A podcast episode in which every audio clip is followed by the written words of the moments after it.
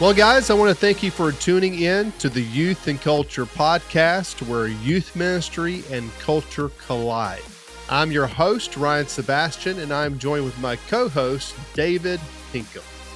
How you doing, man? It's good to see you. I am tired. Yeah, what you tired of? Being tired? Yeah, I am tired of being tired. Dude, I, I hear that. So is it ministry or kids, both? What? Ah. Uh, I got back from the Etch conference last week in Nashville, which was a phenomenal conference. Those of you listening, if you're, I know I met some some of our listeners there. I got to hang out with them a little bit. Oh, cool. Um, but for those of you listening, if you've never been to Etch uh, conference in Nashville, I highly recommend it. Uh, to me, it's to me, and again, this is my opinion. Okay, but my opinion matters to me. Uh, it it is probably the best Uh, family ministry conference I've ever been to. So where did they get the name Etch? It stands for something. I forget, man. My brain's not working this morning. this morning. It stand, It does stand for something. So it's an acronym. It is. it is an acronym. Okay, I forget what gotcha. It is. Um, That's a very Baptist thing to do. Oh, abs- absolutely. You, got, you can't do it without being a Baptist. Uh, but yes, yeah, so that that was awesome. A little tired. Uh, I, when I got back, I, I uh, was on the edge of getting a sinus infection uh, a little oh. bit. So I had, I had the cruds. I had to preach on Sunday with a little bit of the cruds. Uh, and I think through that, I was dealing with a little bit of insomnia. Mm. Um, the last two nights, well, last night was great. I slept great last night. But mm. the two nights before then uh, was bad. Um, so today I'm doing a little bit better. Still a little tired, but I'm a little bit more restful than I have been the last couple few days. That's good. Um, they just hey. living the dream, man. Living um, the dream. So before we get into the interview today, I do have a, a bit of a question. So looking at the year of ministry you've had so far, once the school year got started and kind of like your fall programming and stuff got kicked off, what's been the general mood in ministry this semester so far? Uh, general mood, uh, It could be you and your leaders, could be from the kids, could the church, the community, like. Well, just, just, just, um, I think it's more from, from church leadership and down to even some, those who, uh, serve regularly and know the value of, uh, being plugged in and serving in the local church and serving mm-hmm. people and loving on people. I think one of the, one of the biggest things that you, you were feeling a little bit, and again, this may be most churches right now probably could say the same, as a little bit of frustration, the fact that that nobody wants to be active in the church. And what I mean by active is, is man, just, just serving, pouring on people, loving people. Uh, we're seeing uh, more of a consumeristic butt and seat, let's mm. warm it and then let's leave type of mindset. Uh, and, and again, man, it's like I said, it's across the board. Um, most churches are feeling this. A lot of churches are. Some churches are not as much. Um, but we are definitely feeling that a little bit and working to try to change culture, uh, church culture. Um, even for me, I'm having a hard time finding men uh, willing to serve in my ministry mm. and pour into younger men. Uh, that that's probably my biggest issue because I'm not I'm not just going to do a big announcement on stage saying I, I need uh, some small group leaders. That's how you men. get creepers. Yeah, that's how you get that's how you get interesting people for sure. And so my mine is is is as I have to very be very intentional who I ask, and those who mm-hmm. are who have asked uh, have been very intentional so far. I've been saying no, uh, which is okay. But the thing is, they're no. They're not wanting to serve anywhere else. Dude, that could um, be a whole podcast episode, is learning the art of saying no.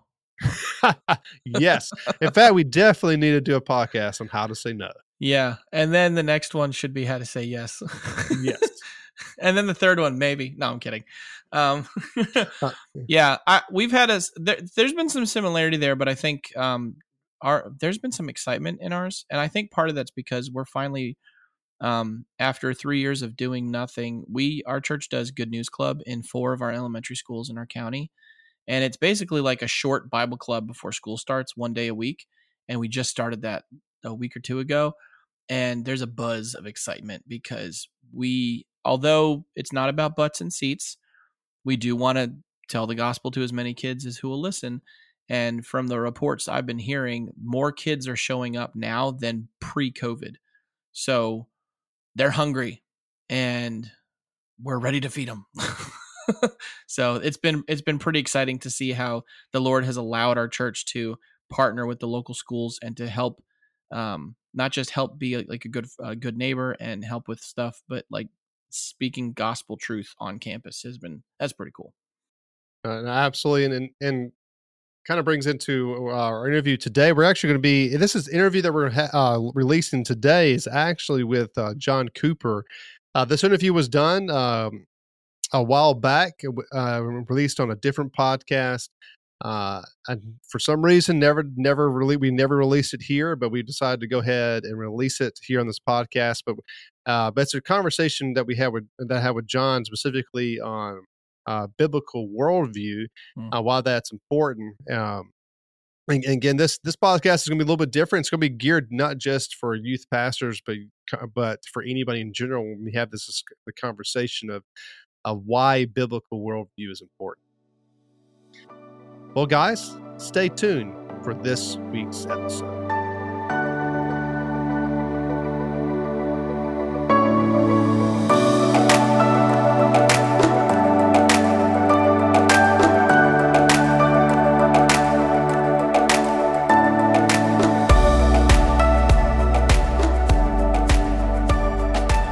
Well, guys, I am super excited uh, to have an opportunity to talk to John Cooper from Skillet. Now, John, I've had an opportunity to talk to you uh, to you on another podcast that I interviewed you with, so I'm really excited to have our opportunity to have our conversation uh, with you again. But just in case there is there's people out there who maybe don't know who you are, Uh, how about you introduce yourself a little bit, your your um, journey with Skillet and what you're doing today?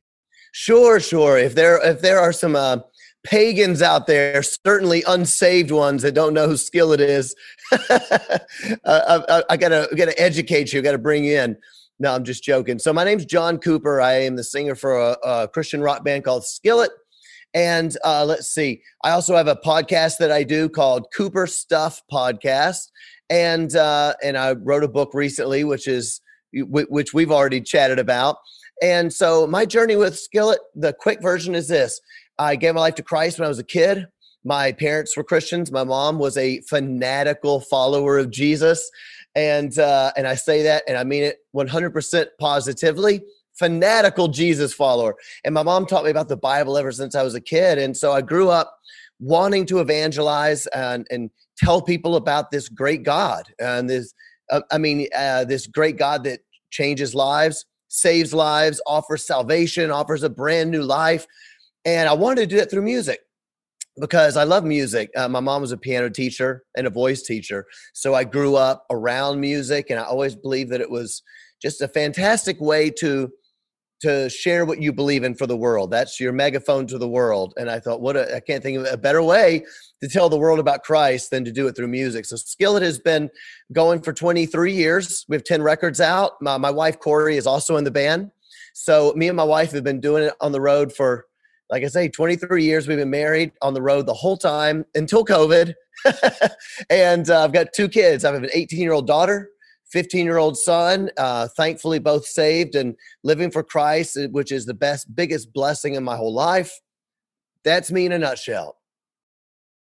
Well, I, what I wanted to talk to you about today uh, was about looking at culture from a biblical perspective and why that's important. So uh, can you give us, uh, t- explain why is approaching culture with a biblical lens? Why is that so important? Well, it is. It is very important because I think that a lot, especially young people, I would even say millennial. I would say millennials in general. Um, obviously, Generation X too, but I would say millennial generation. things v- begin to change quite a lot. The internet, of course, the, the uh, just the u- the ubiquitous amount of of, of information. Uh, um, I, I should say the the ubiquitous nature of the internet, the way that it just opened up the entire world. I think millennials uh, th- they were raised with this uh, this you know uh, window into the galaxies of every thought and everything, every single ideology and thought and imagination out there. And so I think without a proper worldview, a biblical worldview, I should say, without that foundation, I think what we've seen happen in a lot of ways is that a lot of Christians thought that they could just have a neutral worldview.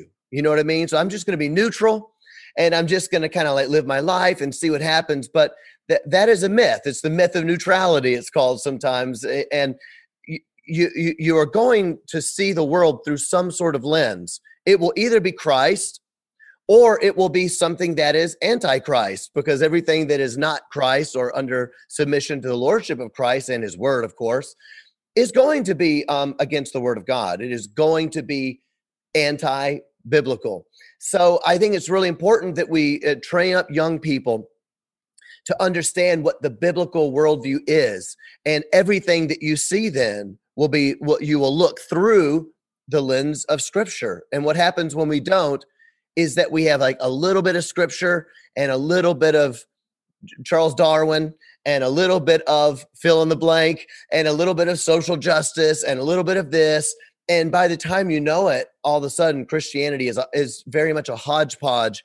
And every Christian you meet has their own like version, almost like their own version of Christianity, uh, which is a whole nother subject. We, we don't believe that there are versions of Christianity, but I hope I hope that that, that point makes sense. No, I, I, absolutely, and uh, and um, and again, we've discussed this before, uh, just you and me. But I, I, when you look at culture, you look at specifically American Christianity, uh, the last ten years, I've, uh, and really it's been exposed during uh, the last, in my opinion, the last five, uh, of Christians coming out of the woodwork, Christian leaders who who were used to believe one way, biblical truth one way, and now they're coming out believing something totally opposite than what they once stated. And again, there, there was a great uh, author of a book, um, again, it's lost my mind, Uh, right now, um, Kissing Dating Goodbye, uh, who who wrote that book and was, and it was one of my favorite books in college. And all of a sudden, he's out of the woodwork saying, announcing his faith, uh, divorced his, his wife. Uh, then you have leader after leader after leader um, who's walking away from the faith and walking away from biblical truth that is kind of confusing uh, Christians. Confusing yeah. Christians. We all followed these people, and and John, I don't, I don't know if you can speak into this, but I I think some of the confusion that we're having and the it's because Christians are being led astray in some way from because of all these leaders that are walking away from their faith. I think that's that's fair, um, and and I think that's the danger of it. I think that's what is, for me personally, the the most upsetting. I mean, people are people are going to make decisions, and you can't, you know, you can't make decisions for other people. They're going to walk away from the faith. They're going to walk away. Some pastors are going to walk away. Some public figures, influencers, this and the other, and that's depressing.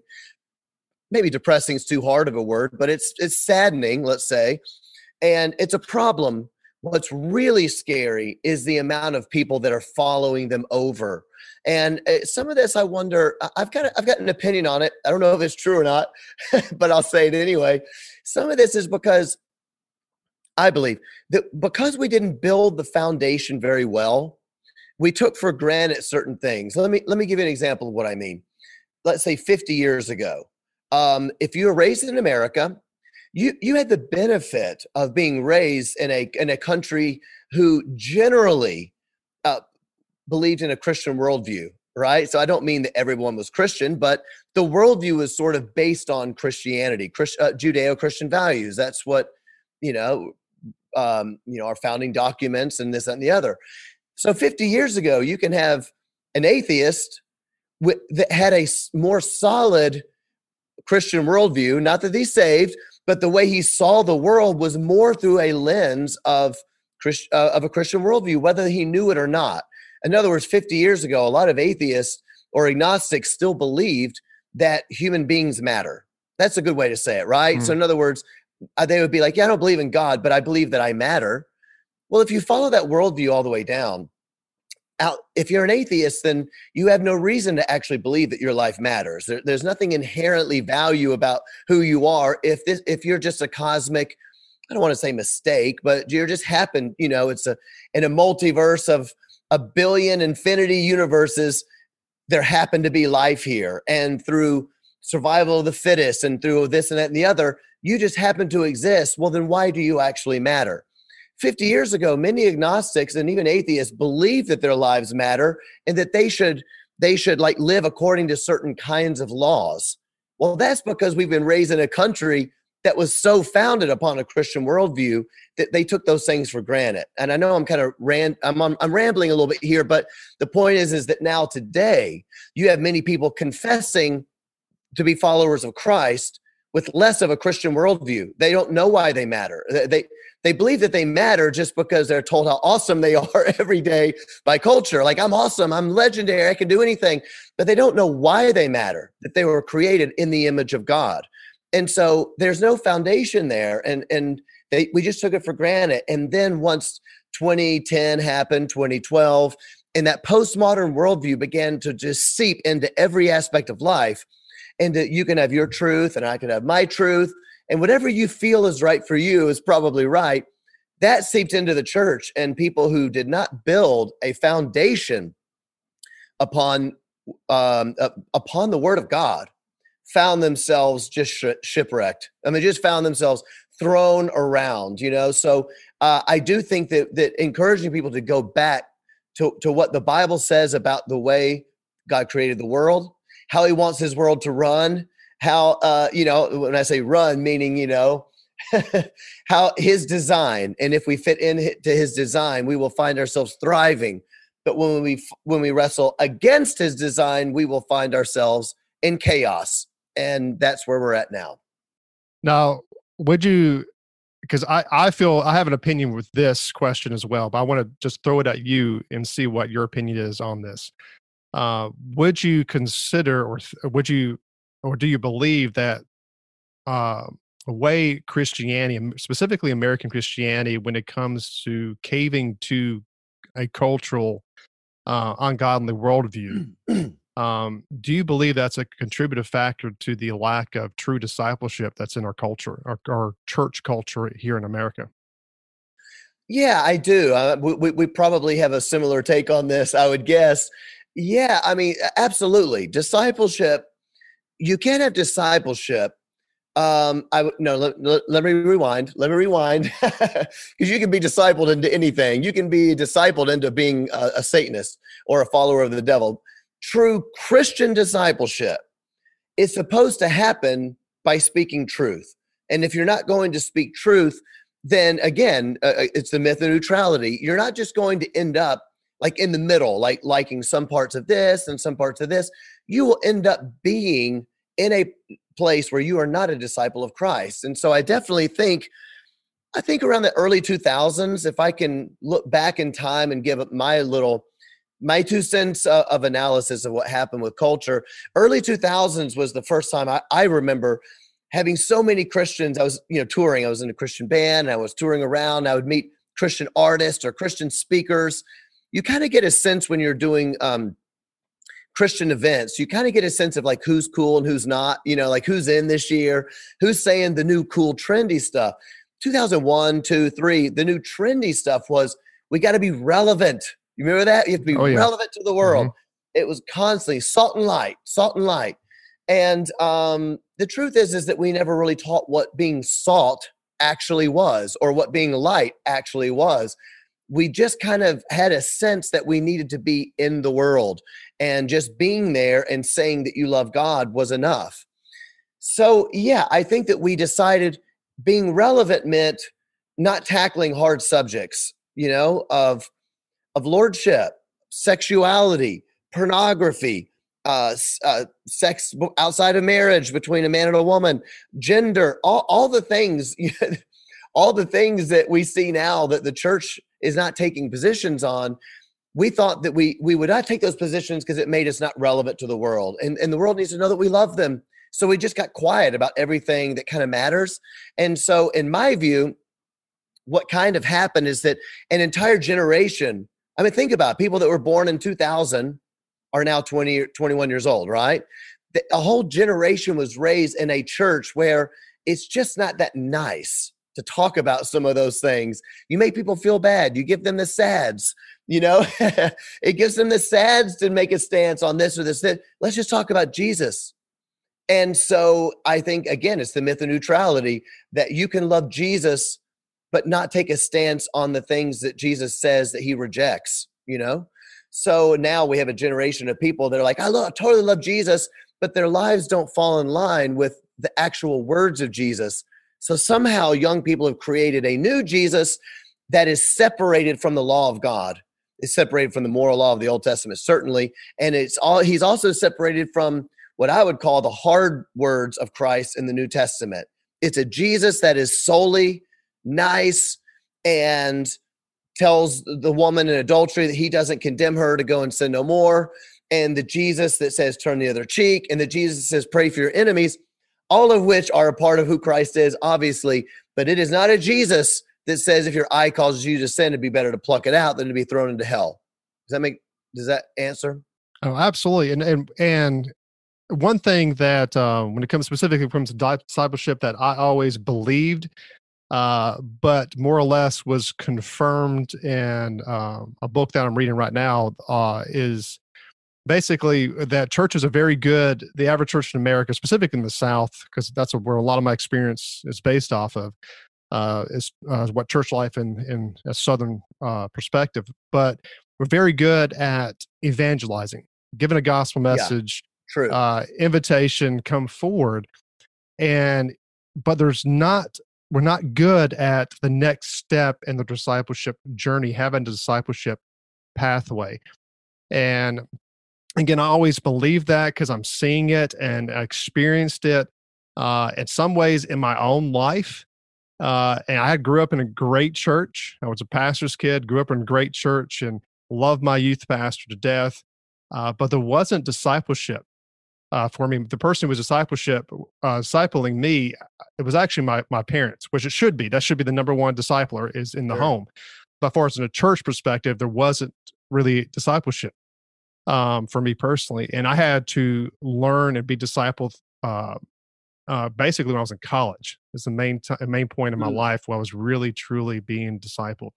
Uh, yeah. So I think I think there's a gap in and people's understanding of disciple making is sharing the gospel, the Great Commission, but and making disciples, actually living life together. It, they're both the same. You don't separate the two. And I think in American culture for the last, good night, probably thirty or forty, probably fifty years, we've separated those two. And we just have so much concentration on sharing the gospel, which is important, that we've neglected actually disciple them after they made a decision for Christ. Wow. Yeah, I, I, I very much agree with that. And my, I would say my testimony is a little similar, in which raised in a, in, in a big Southern church, fantastic at evangelism, fantastic at evangelism. Um, but there certainly wasn't that hands-on discipleship process, you know, like learning from someone. And there, there wasn't a real massive, I would say, um, imperative even to the family to do that, which you kind of touched on, which I think is really important. That's something I think the Puritans did really well. The Puritans very much believed in that government began in the home. You know, it was up to the fathers and the mothers to train their kids. And I think I, I very much love that about the Puritans. But we we mainly focus on evangelism. And so I, I would agree with you on multiple levels. And I, and I would just add to it, maybe, I don't want to get into a big theological discussion because I'm not really probably capable of doing so, but you know, salvation, well, let me just say this. Hmm. What do I want to say? What do I not want to say? Some of that I will say that I'm not dogging on the, the big evangelism movement. Okay. I'm not dogging on it at all because I actually love it. I'm a very big, massive Billy Graham fan, actually, someone that I very much admire.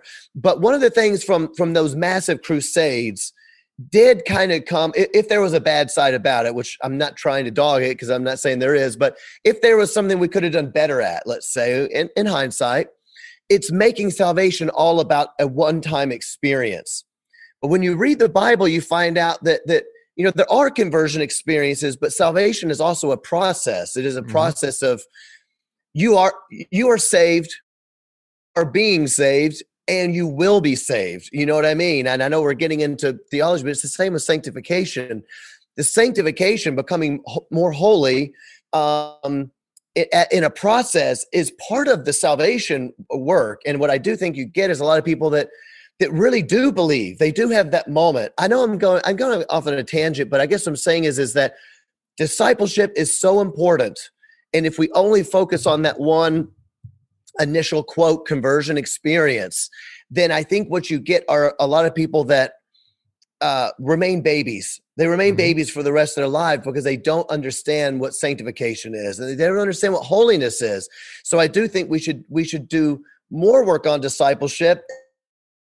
We should do more focused work on personal holiness. Uh, I, you know, I know it's not very popular to say these days, mm-hmm. but again, I mean, the Puritans really laid it out that. The, the Puritans wanted to make a life, uh, to make everything around them holy. And and I, I just think that that's beautiful. And, and so like you, when I went to college is when I met a pastor in college that was like, John, I believe that you love God, but your life doesn't look like it. And I was like, what? He's like, you don't know that you're a hypocrite, but I can teach you how to live for Christ. And I, I was like, man, this this guy is bold. What does he mean? I'm a hypocrite. I'm not a hypocrite. But I didn't know that I wasn't living for God. And so every week we would get together and he would give me Bible studies and we talk about what they meant. And he taught me, John, you should pray and, and you should make that holy. But John, you should also pay your bills and you should make that holy. That was a life-changing experience of mine. And I've tried to put that into work in my life. So what advice would you give when it comes to approaching culture biblically? Okay. Here's how I would approach culture biblically is instead of going to other things that, that the world has to offer, okay, whether that is science or whether that is secular economics or or politics. These days, a lot of people are going straight to politics to to, under, to to know what side they want to be on. And then they try to shove the politics into their theology and they end up getting off on a weird tangent. I would suggest to people to go to the Bible first. The Bible has a- anything you want to know about life, the answer will be found in the Word of God. And it is that amazing. So whether it is, what am I supposed to do about politics? That's found in the Word of God. Uh, what about nature? What about the, the way that God says his world should work? What about, as you said, the hard issues, the issues of the day of, of gender, sexuality, or Um, how the, the home should work and parenting and discipleship, all of these things will be found in the Word of God. So what I want to encourage people to, to do, and the reason I say it again is because most of the people that I know are going to the world to find out what the world says about all of these things, and they're trying to hodgepodge their Christianity with it. I would suggest a, a, what, what in apologetics is called a presuppositional worldview.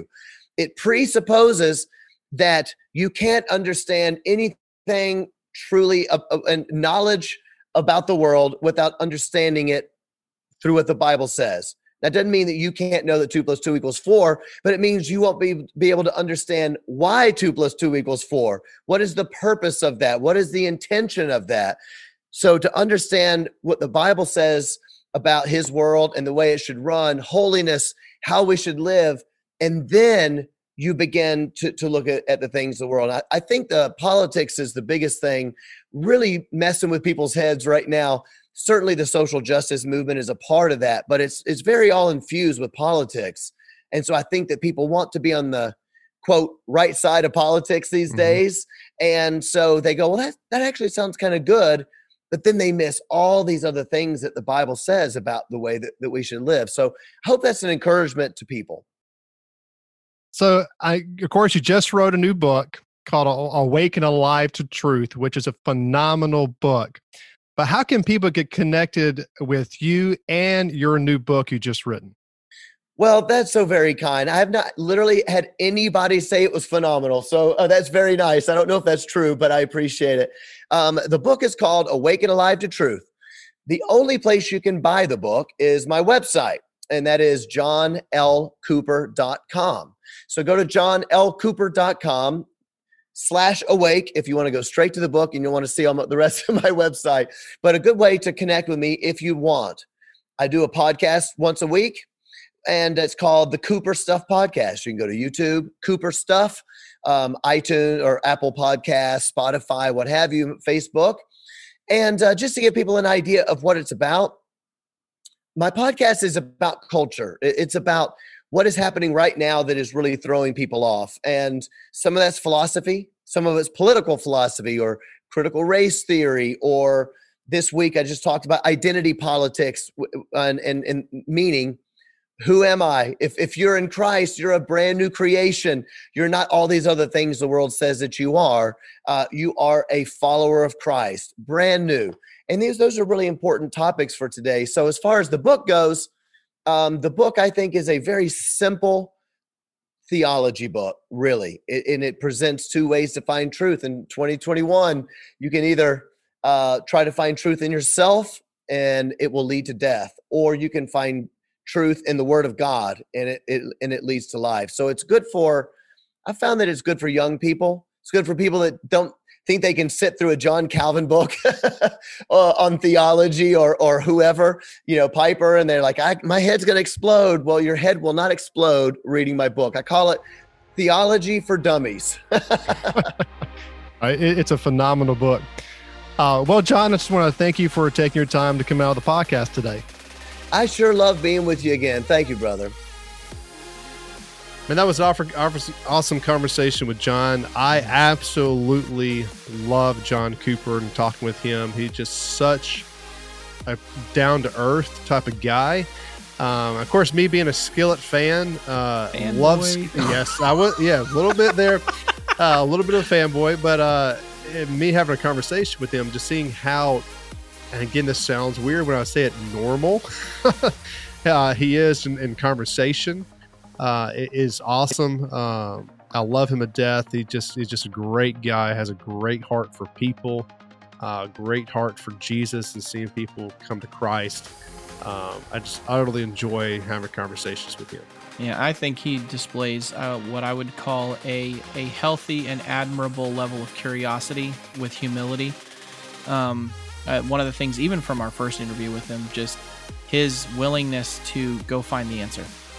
Yeah, uh, and and find it from Scripture and the truth, and and then figure out how to translate that to uh, speaking to culture, uh, because uh, you uh, you guys know as well as we do, uh, everybody's got an opinion about something, and mm-hmm. uh, what do they say? Uh, opinions are like, what is it? Opinions are like poop. Everybody does it, and most of them stink, or something like that.